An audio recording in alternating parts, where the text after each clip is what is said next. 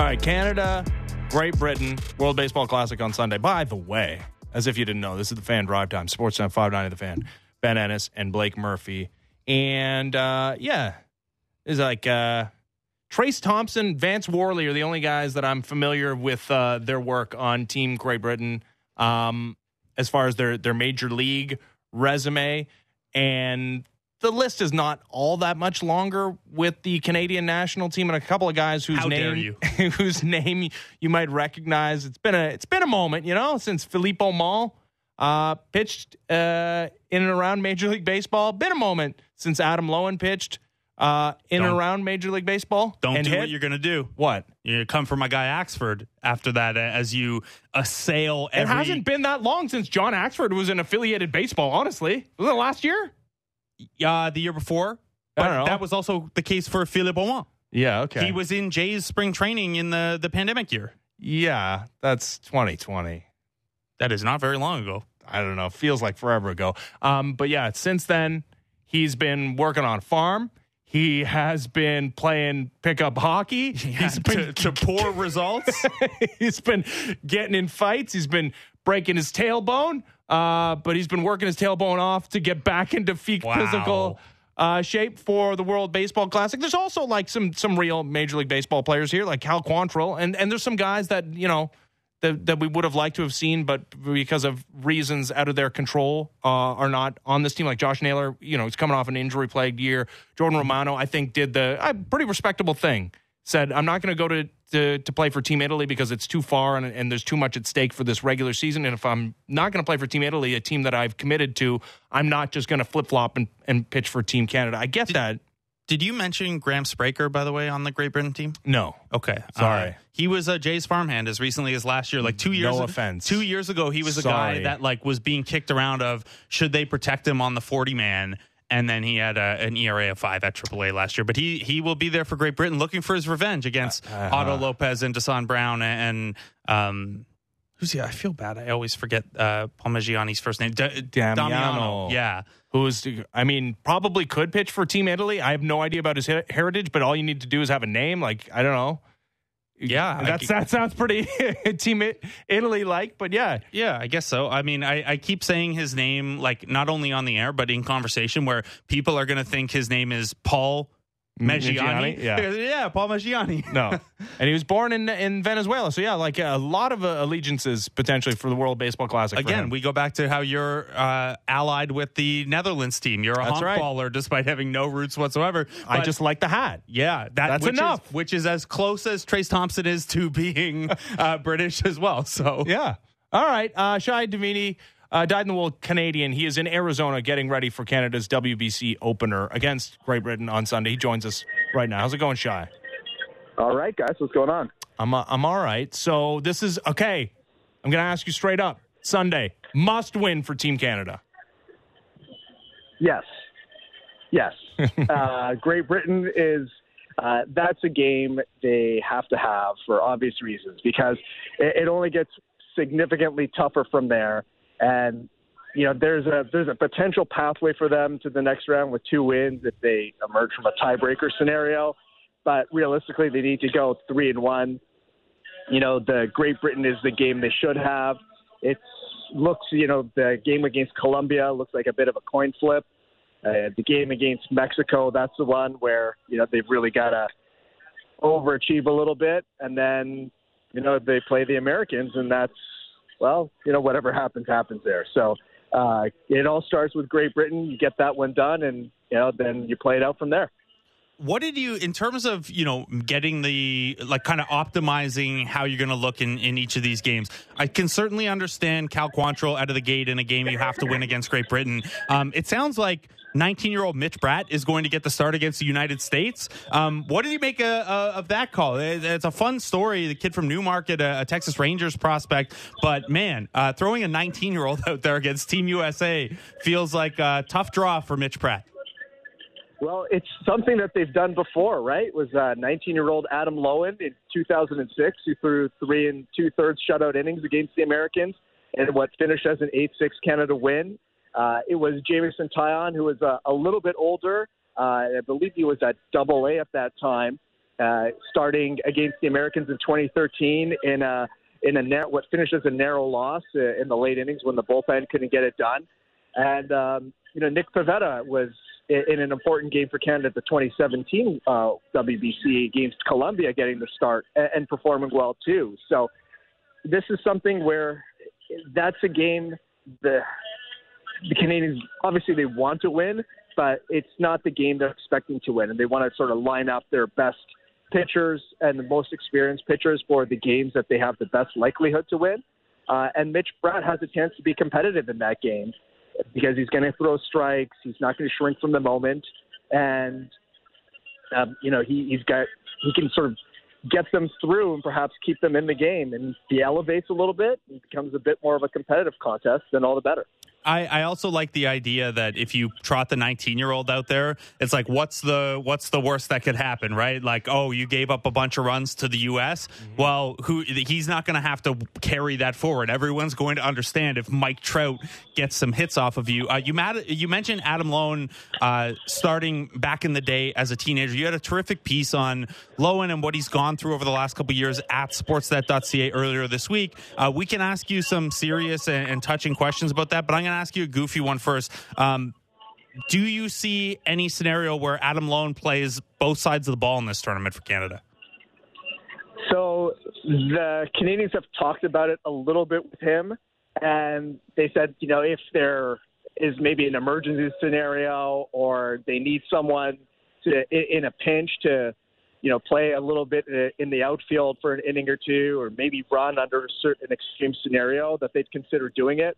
But the plan is that he'll just be used on the mound in this one. And, uh, you know, it's the 13 World Baseball Classic that he was a position player for them. He was yeah. a pitcher for them in 2006, as we mentioned. So, uh, you know, three times uh, in his career he made the major leagues, twice as a pitcher, once as a hitter.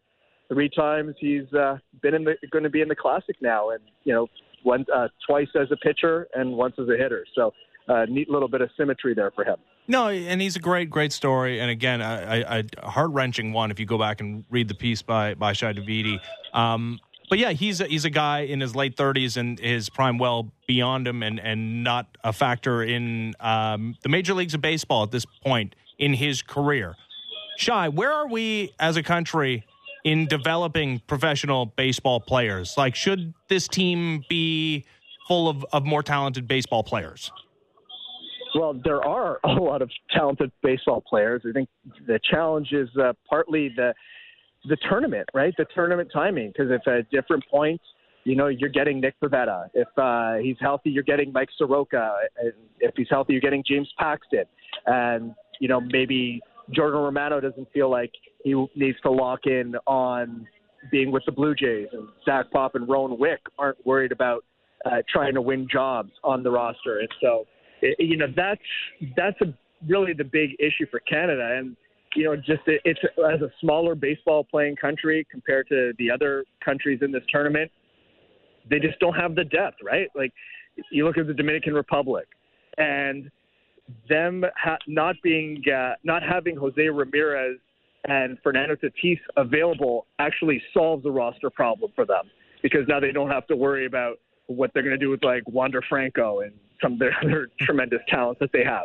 You know, like Canada doesn't have that problem. They have the problem where you know they lose the frontline guys, and it's just not not as deep a pool. So uh, that is the really the big issue for for Canada. But there are tremendous talents coming up every year, and you know Mitch Bratt is maybe not a household name just yet, but he's someone who uh, uh, at the of climbing into a, a pretty good career. Um, Matt Brash is someone who's just touched the major leagues, but has about as electric stuff as you're going to find. Uh, so you've got a, a lot of players who are good, are talented, but at different stages and just not as much depth as uh, the other baseball playing countries.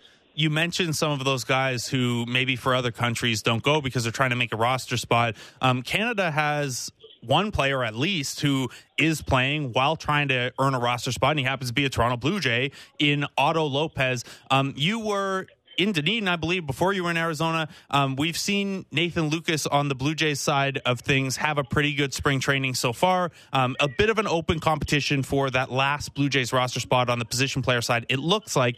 Have you gotten a sense of where Otto Lopez fits in that and how participating in the World Baseball Classic hurts, helps, or is neutral toward his roster chances? I think at minimum it's neutral, but it could potentially help him. But the Blue Jays sort of know what he is, right? He's the guy who's going to play a bunch of spots. He's a right-handed bat. Uh, he's got some good speed. He can do any number of different things. It's just a, a good Swiss Army knife type of player, and he fits them if they decide they or if they feel like they need another right-handed bat and they want a right-handed bat on the bench. And you know, with with Lukes, uh, a really good player, probably deserved a call up last year, didn't get one uh, is is going to get one, I'm sure, at some point this year if he doesn't break camp with the team. Uh, but it's it, he's another left-handed bat, and he's only going to play the outfield for you. So if you feel like you might need someone or you prefer having someone who can play multiple spots, then Lopez has a bit of an edge. But if they say, you know what, we've got Biggio, we've got Merrifield, we don't need another guy who can bounce around this much. We can take an outfielder only, someone who's going to give us pretty strong defense while doing it, then, then Lukes becomes a bit more of a fit.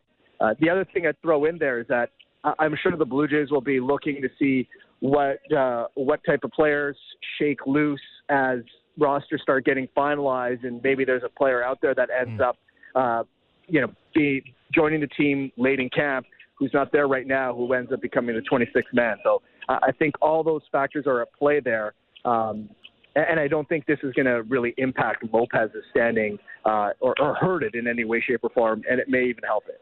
Who is he, Shi? Tell us who that guy is that, that might show up yeah. later in camp. Name names. well, I mean, we'll see, right? There's going to be uh, a lot of guys aren't going to make. Uh, I don't think the Blue Jays even know who that is at this point. They're just going to see what happens on the waiver wires, uh, see if there's someone who's just out of options who isn't going to make a club, and maybe that maybe that becomes that guy. But they have Lukes and Lopez. They're certainly comfortable with both players, uh, but you know teams are always looking, and not not just the Blue Jays.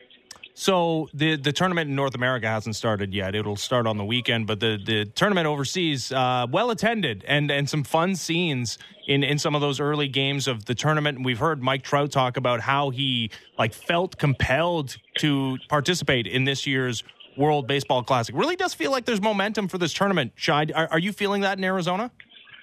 Yeah, for sure. And look, this tournament isn't really going to ever take off unless the Americans really get behind it. And it happened a little bit in 2017, and then the pandemic killed the momentum because there was, this was supposed to be uh, in 2021, and then it got delayed, and here we are uh, a couple of years late.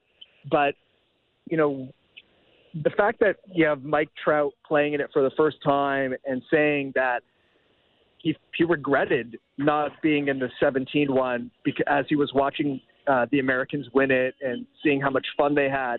You know, that that stuff really matters, and I think you're starting to get more player buy-in. Uh, it's still not universal uh, for a good reason. You can understand why players who feel like they're on the bubble of a roster or maybe just signed a, a contract, a free agent contract, and feel that they need to be in camp with their new teams, uh, will take a pass. Some guys just simply don't want to ratchet themselves up in March and play competitive games that early in the season when there's a there's still 162 to come. Mm. And I think those are the challenges that people are just going to have to accept.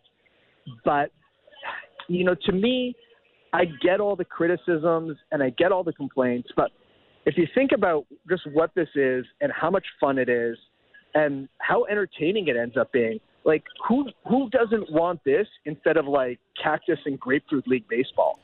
You know, this is so much more entertaining. There's so much more passion in it, and even with its imperfections and the rules on limiting pitchers and usage and the complications, you know, this is still a good time and it doesn't have to be perfect. If we just enjoy it as a, a terrific spring offering of baseball, then all, more power to it. You know, I think that's where that's where you really get the connection. And I think it's great that this is a year where it seems like the the American players coming. I, I know they won in the last one, and Stroman and Adam Jones had some fun performances and stuff. But it's been thought that one of the reasons it hasn't quite taken off at the level maybe MLB hoped was the U.S. players not jumping in as much. Now that seems to be behind us. They seem very very eager for it. Uh, we'll see them against Canada shortly, and then you also get players from some of these other countries that are like they're not holding back at all. I know you just spoke with Rowdy Tellez. I, I know he spoke earlier and, and he had to choose between Team Israel or Team Mexico. And he's talking up not only the youth of Mexico and that they're going to win it all, but that's a guy who sounds every time someone talks to him very very fired up um, how is how was your chat with rowdy uh, not to spoil too much and then how much do you think it helps that these guys seem so excited to be playing in this yeah, for sure. It's actually funny. I said to Rowdy, I'm like, so how's this compared to a regular spring training? He's like, oh man, I'm going to be with those guys for seven months. I can, I didn't, I already need a break from them. Mm. Uh, and, and, but he's, there's a lot of passion there, and it's different. Guys like being competitive early.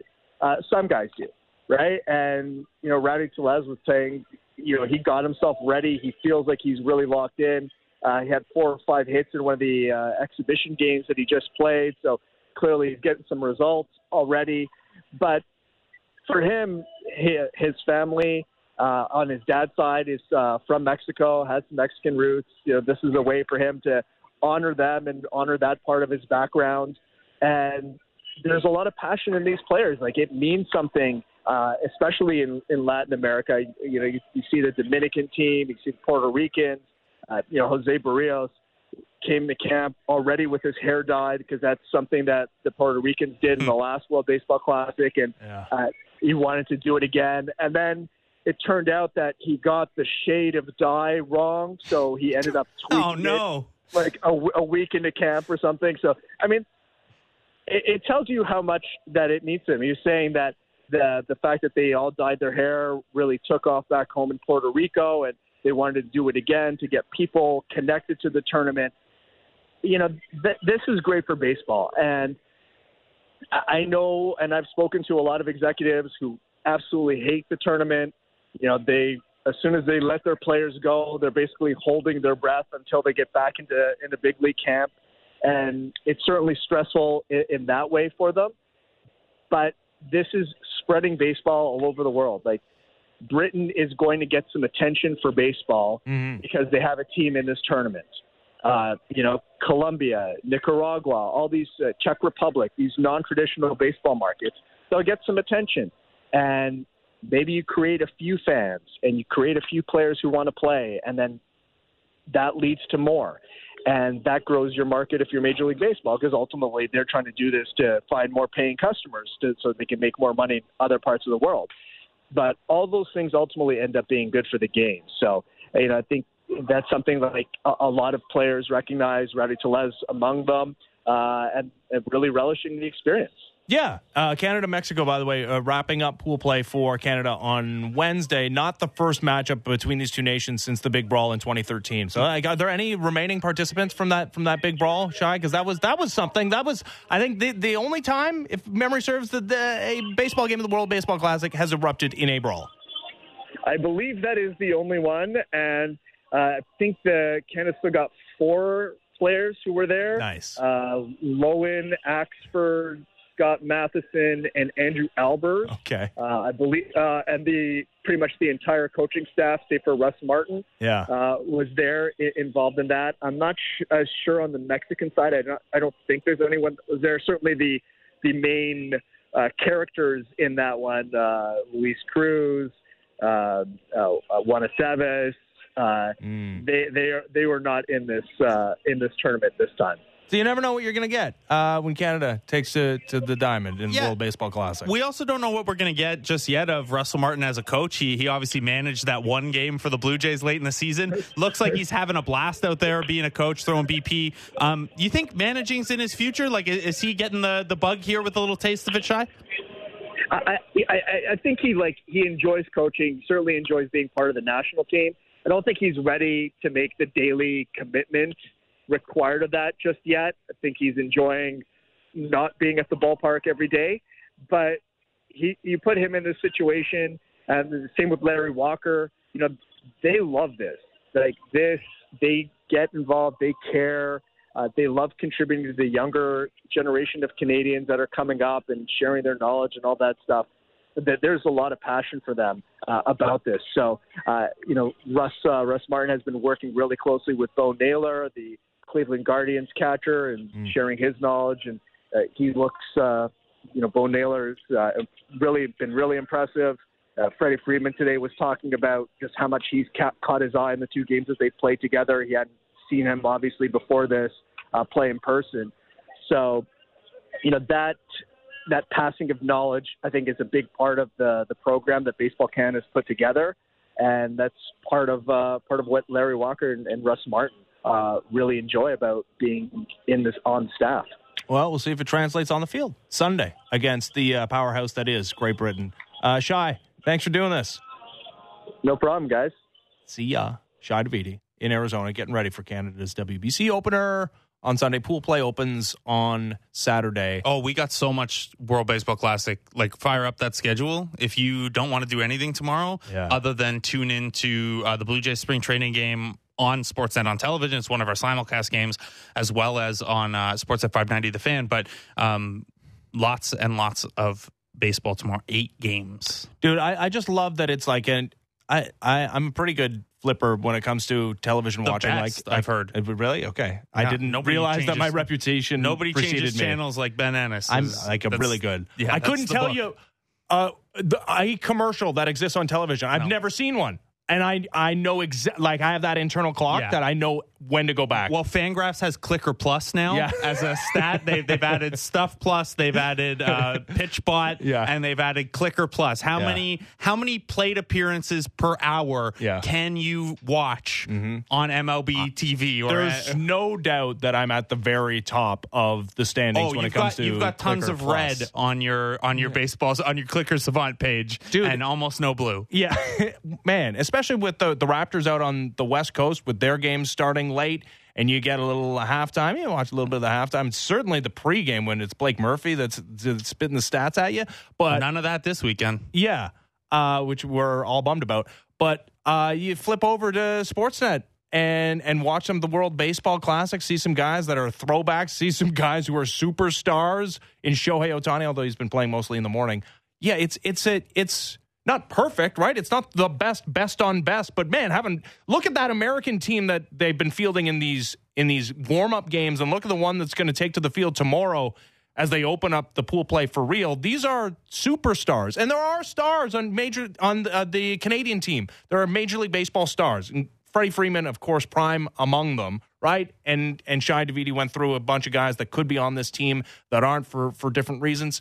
I just it's hard for me as somebody who watched the the Canadians beat the Americans and you know and see an MVP in Joey Votto play for this team and another guy who was a high profile guy and, and Jason Bay and and and some of the superstars of the sport, which Freddie Freeman is, so he's one. It just it it feels like we're on a downward trajectory when it comes to producing high level Major League Baseball players. And that just feels anecdotal, right? Like, I don't have any numbers to, to back that up, but you look at this team, and I'm used to going down to Team Canada World Baseball Classic roster and seeing a, a bunch of guys who are middle of the order bats on playoff teams and you can, maybe not the Reds actually. You can um, dive into. I mean, there are a couple ways to quantify this, right? You can look at major league talent and minor league talent. Um, you can look at youth enrollment rates and stuff like that. I don't have those numbers handy. I've looked at them in the past when mm. I, you know, I think. Uh, you know when it was uh, the Canada 150 uh, a couple years ago, I did a big thing on the, those kind of trends, and, and, baseball was fairly neutral at the time, as basketball and soccer were, you know, had exploded over the the recent years, and, and hockey had kind of dipped off just a little bit. Um, there are some logistical and environmental challenges to Canada to baseball in Canada. Yeah, look out the window. There's some places where you can play baseball right now. Yeah, not here. Yeah, not here. Um, you can play it out west maybe a little earlier, but you also run into you know. Uh, eighth of this country's population is in Toronto, mm-hmm. and uh, there are not a lot of baseball fields uh, around. There's only one Christie Pitts Uh, there's only one of those uh, slow pitch what a diamonds down by the water. Um, What is it? Sta- yeah, our Stanley Park, not not Vancouver Stanley Park, not the good Stanley Park. Oh, okay. Our Our? our Stanley Park.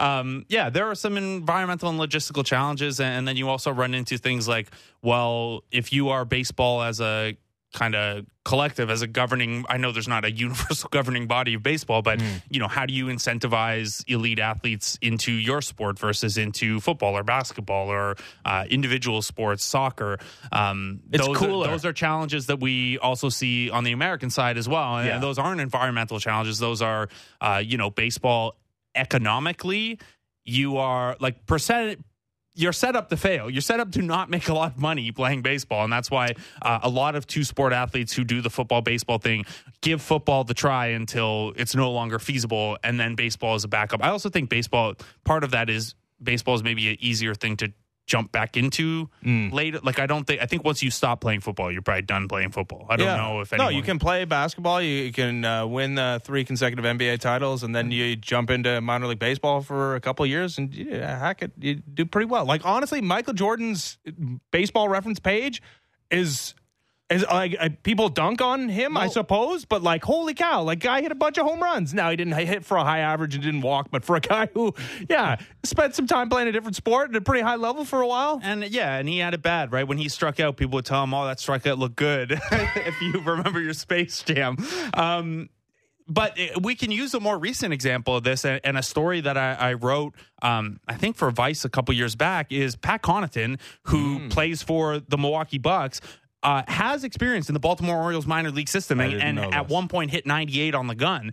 And first of all, your path to, if you are even NBA relevant, your path to making good money is far better than living it out in the minor leagues for years on the hopes that you Yeah. develop and don't get hurt, especially as a flame throwing pitcher and stuff like that. But he also told me, yeah, if if one of them wasn't going to work out and you had to turn back to the other one, um, your the athleticism required in basketball is likelier to run out before whatever runs out on the Probably throws 90, like, yeah, give him a couple warm up tosses, probably throw 90 right now. Yeah, maybe. Yeah, I mean, he's still only 30. Yeah.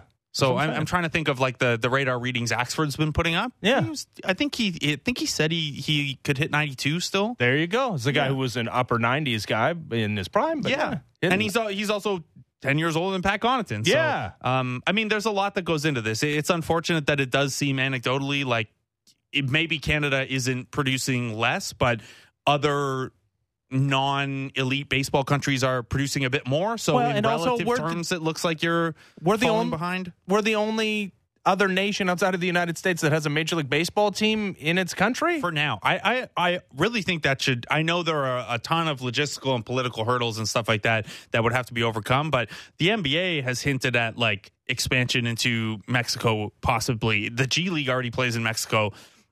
I can't imagine if the World Baseball Classic continues to have success and, and Yeah. Major League Baseball continues to see the international growth of the game as a way to make up for the stagnancy domestically. Um, why wouldn't you have a Yeah. Major League team in Mexico There's no yeah time zone challenges. There's no travel challenges. no, Why you wouldn't you put you them do in that? there with the Texas teams. Like Yeah. if you expanded, you'd have to redo divisions anyway and, and expand to 32. But I don't see why Mexico couldn't have a couldn't have a team. I, I'm I would imagine there are other. Now you go further down than Mexico, you get some more logistical challenges. But you're telling me I, I know the main metro cities are not as big, but.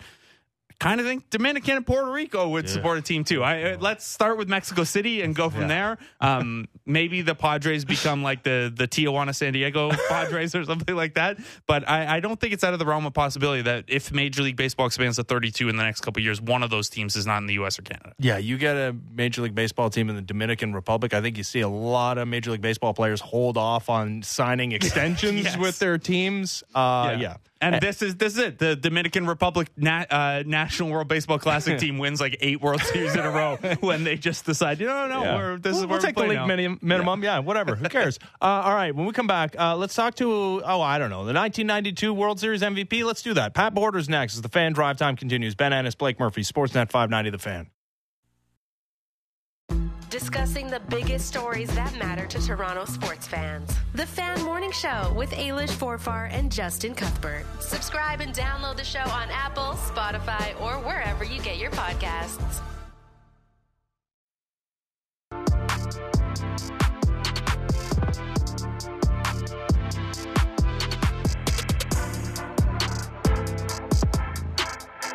Fan Drive Time, Sportsnet 59, The Fan, Ben Ennis, Blake Murphy. You should always listen to Toronto Blue Jays spring training action on Sportsnet 590 The Fan.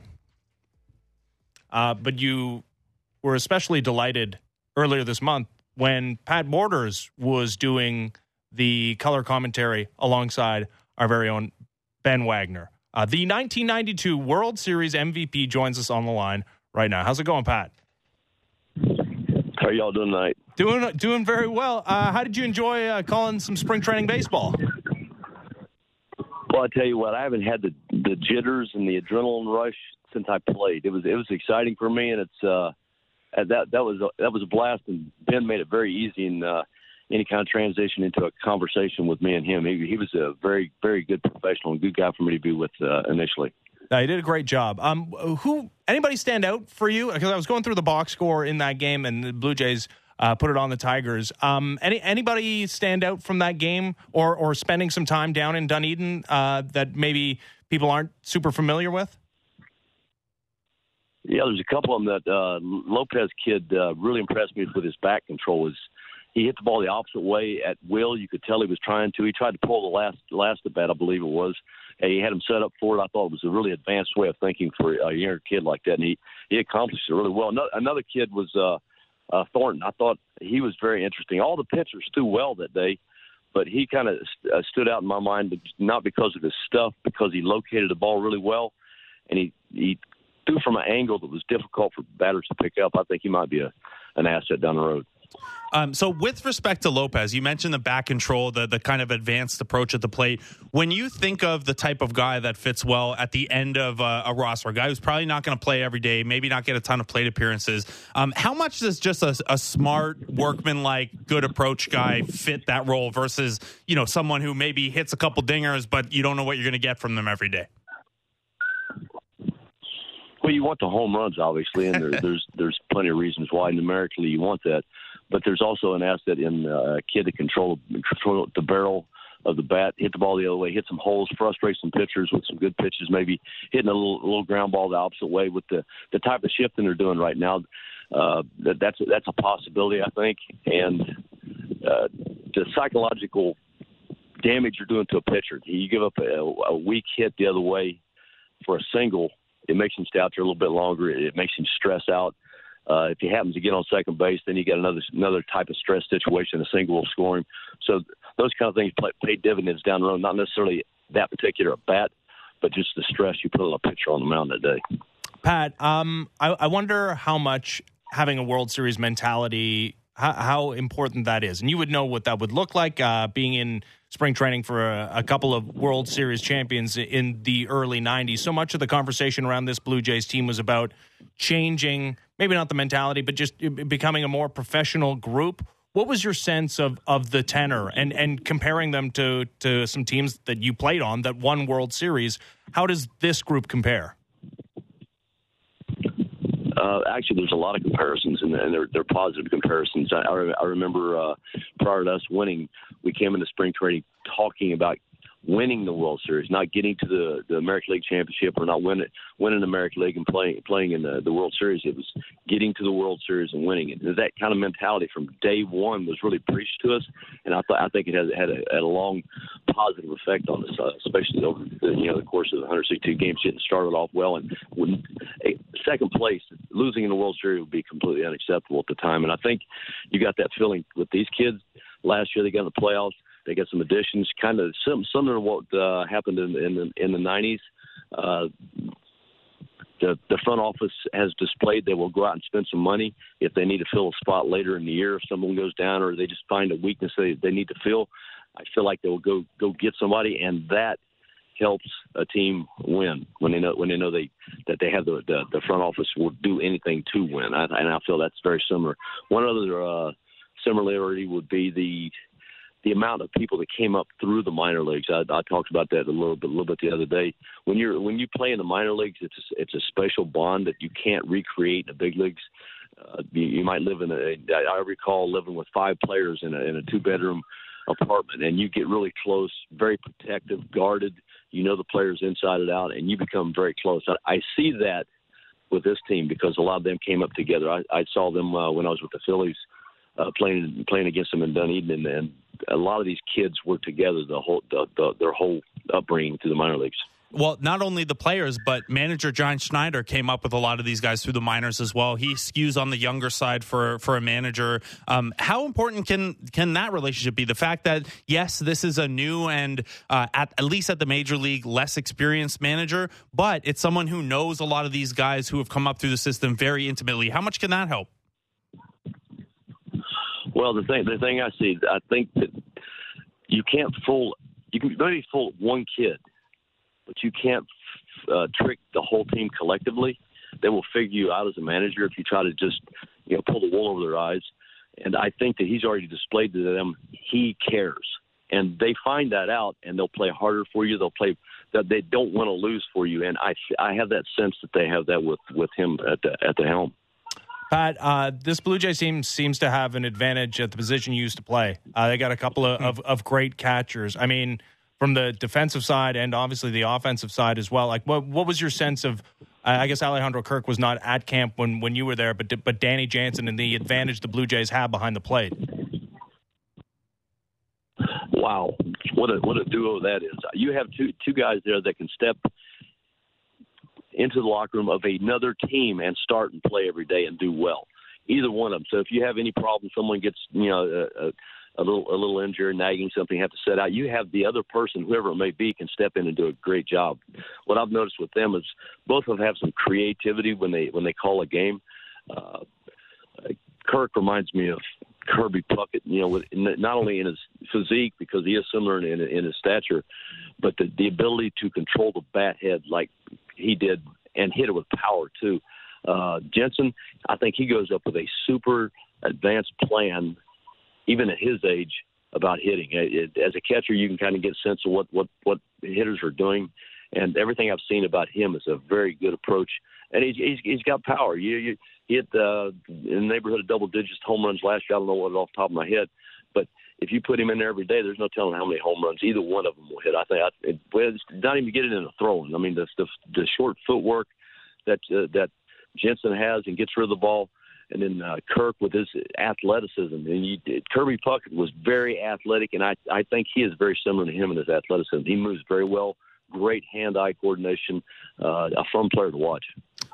So when you look at those two defensively, obviously, again, they do it very differently, like they do on the offensive side. Um, we see one who's a little more uh, on one knee and, steady, and it's more about the framing low in the zone. Danny Jansen, obviously a, a, very good blocker. That's something that now we can, you know, we have some some analytics and some stats for that. But um, you got a close look at at least Jansen, and I know you're familiar with Kirk. Um, two guys who come about it pretty differently defensively. Do you have a style that you know you prefer you or you would prefer a catcher to take behind the plate, or is it kind of whatever works for the individual?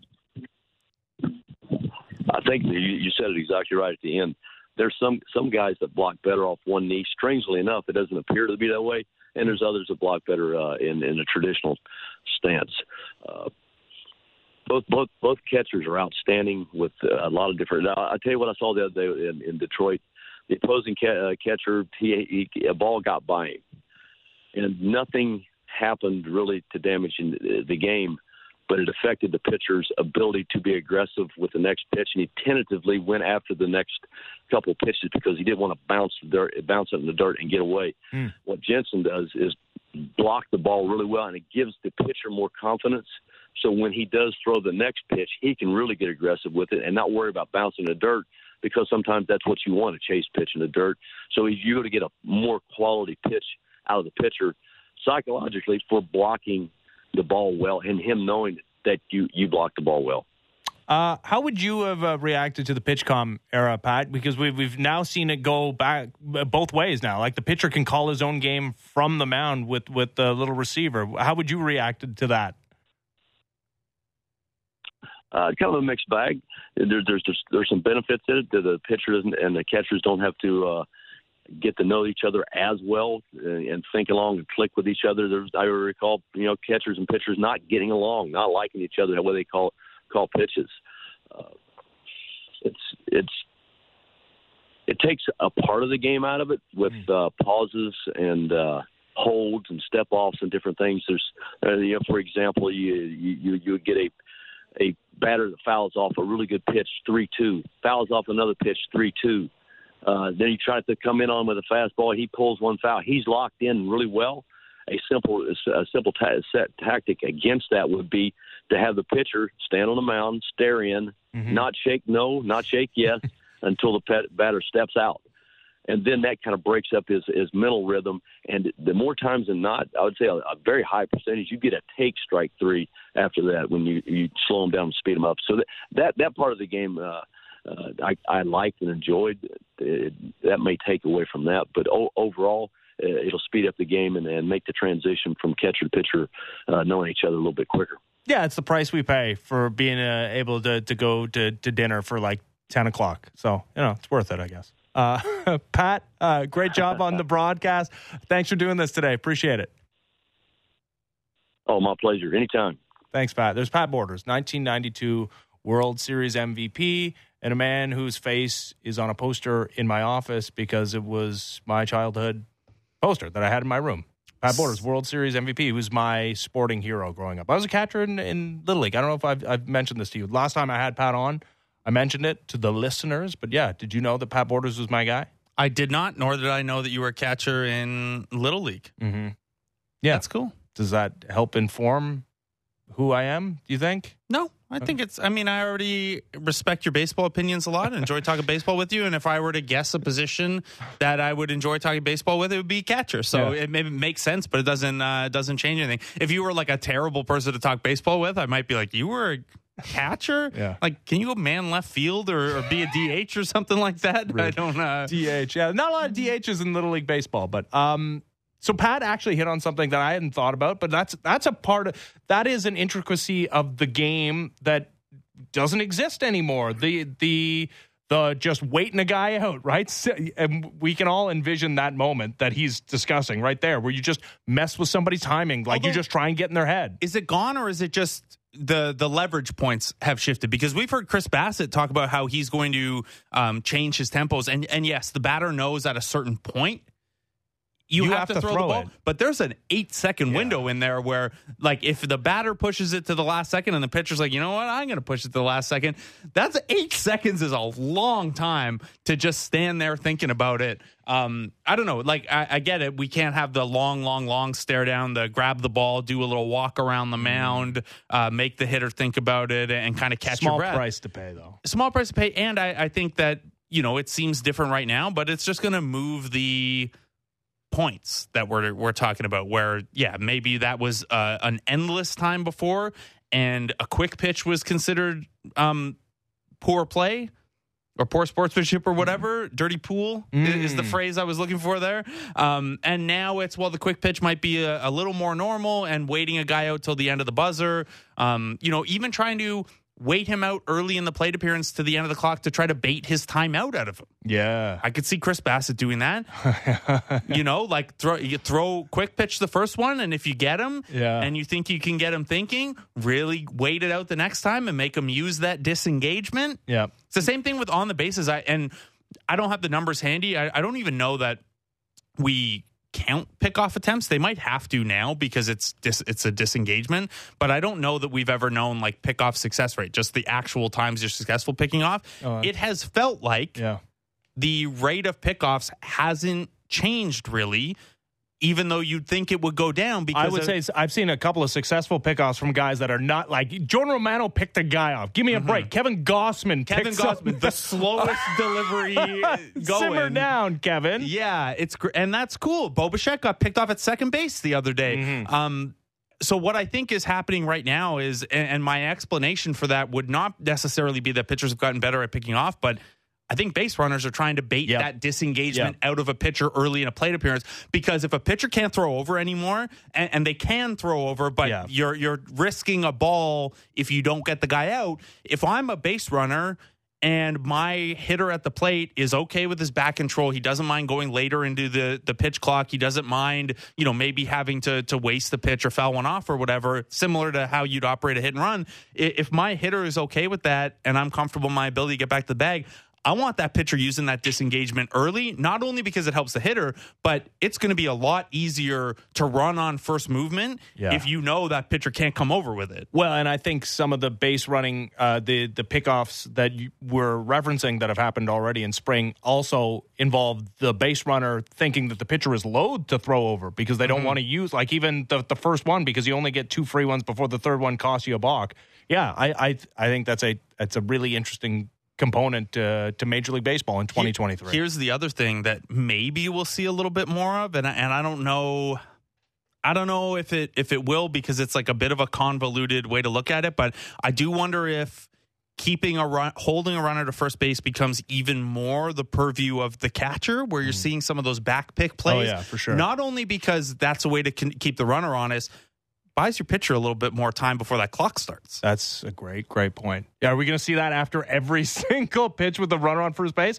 I mean, If you're if you're one of those guys who throws 100 miles an hour and you need a breather between, a little lob to first base. Yeah. Ah, it's a pickoff attempt. yeah. Can't fall. But I'm not trying to skirt the rules I here. thought he was stealing and I threw it to second base. That's Albert Pujols on free. Whatever. I thought it was strike three. I was just going around the horn with it. uh, you wasted too much time. I don't know. Do we have enough time to talk about Stuff Plus and some of the new FanGraphs? No, metrics? we can save it for Monday. Maybe we get Eno on to, to walk us through some of it or, or something like that, or, or Mike Petriello to do some of the catcher stuff. What a time to be a baseball nerd, though, with all the the news. Like you thought you were inundated with with baseball stats before. I'm a little upset at the timing because I'm pretty deep down uh, trying to figure out. Um, I mean, this machine learning and data engineering project that I'm working on. And now I've got all these new stats that I could input, but I'm too far down and, and I'm not good enough at it and fast enough at it yet to just be like, oh, here's a whole bunch more stats to drop in and, and figure out. So uh, I wish this had come earlier or later, but yeah, it's fine. sometimes I feel like I relate to you, and then sometimes you say like, "Oh yeah, no, this little project I'm working on, you know, machine learning, data entry, whatever it is." Like, and then yeah, that's what you do in your free time. That's yeah. I don't know. We, we I mean, this like is what it looks like. That I saw your tweet. you? I saw your tweet. That well, looks Instagram, yeah. I haven't been Or- tweeting about it because I don't want all the someone to steal it. No, I don't want all the nerds that I'm friends with to be like, "Hey, man, um, you could just ask us to do this." I, I know I could just ask you to do it. Oh. I'm trying to learn for myself, uh, trying to figure some of this stuff out on my own. And I'm actually I'm going to make the very bold move this year of, and I know nobody cares about anyone else's fantasy team. Mm-hmm. I'm going to use my own projections through this project that I'm working on uh, to that'll fuel my fantasy baseball strategy. I'm just I'm going to trust the work that I'm doing. If I have the worst fantasy baseball season of all time, Whatever. I'll blame it It'll on a, a learning expense. Yeah. And uh, if I have the best, then I'm I'm I'm quitting the show. I'm going to sell my projections. Yeah. Uh, I'm going to be the new Fangraph stat. Be Blake plus will be Well, the projections. Do you have. Do you have a name for it? Like you thought about the the yeah the, the rollout of this thing, No. marketing. Well, it's just for me. There's no. I don't need to have a rollout yet. It's just for me for this year. Yeah, for now. But like you haven't you haven't you yeah, little daydreaming, thinking about you know what this. The thing thing could- is, I won't know how effective it was until the season ends. oh, okay. Can't be like 10 games into the year be like, "Oh, I knew Otto Lopez would hit 250 over his first 20 plate appearances right, off so the we'll, bench. we'll wait for 2024 and then you can roll it out. Yeah. Also, here's here's what I'll say. I will find some convoluted way to name it after whoever like whichever guy my projections like the most Yeah. versus industry average and ends up being correct, I'll find a way to work the name around that. So if if it's Otto Lopez who my projection ends up loving and ends up being really good, I'll find some sort of acronym to call it Otto. I've I've never been more in on Otto Lopez than after Pat Border says he's in on Otto Lopez. So Yeah. let's let's do it. and now apparently I'm I'm hooking him to my projection system, my my very crude machine learning. Uh, get it done, Otto. All right. Uh, time for last call brought to you by BetRivers. It's a whole new game. Raptors in crypto.com arena yet again to play the Los Angeles Lakers. And despite being on the road and playing a, a team that does have a, Anthony Davis is playing real well, the Raptors are favored in this one. Minus two and a half point favorites. Uh, totals for Raptors players OG Anunoby 13 and a half. Scottie Barnes, 15 and a half. Jakob Poeltl, 13 and a half. And you know what? Oscar's best picture, everything, everywhere, all at once. Man, this is a big number. Minus 2,000 to win best picture. That's a lot of minus. That is. And that was last call. Brought to you by BetRivers. It's a whole new game. Will you watch the Oscars, Blake Murphy? Mm, when are they on? Sunday at like 8. Eh, TBD. All right. You- You'll consume it the way most people do through like little short YouTube videos or social media. Yeah, I assume there will be sports on. Yeah, there will be. I All don't. right. Uh, there's a what do we got? Oh yeah, we got Knicks Lakers Sunday night. Canada, Great Britain. Oh, that's in the afternoon. All right. Have a great weekend, everybody. We'll be back on Monday. Bye bye.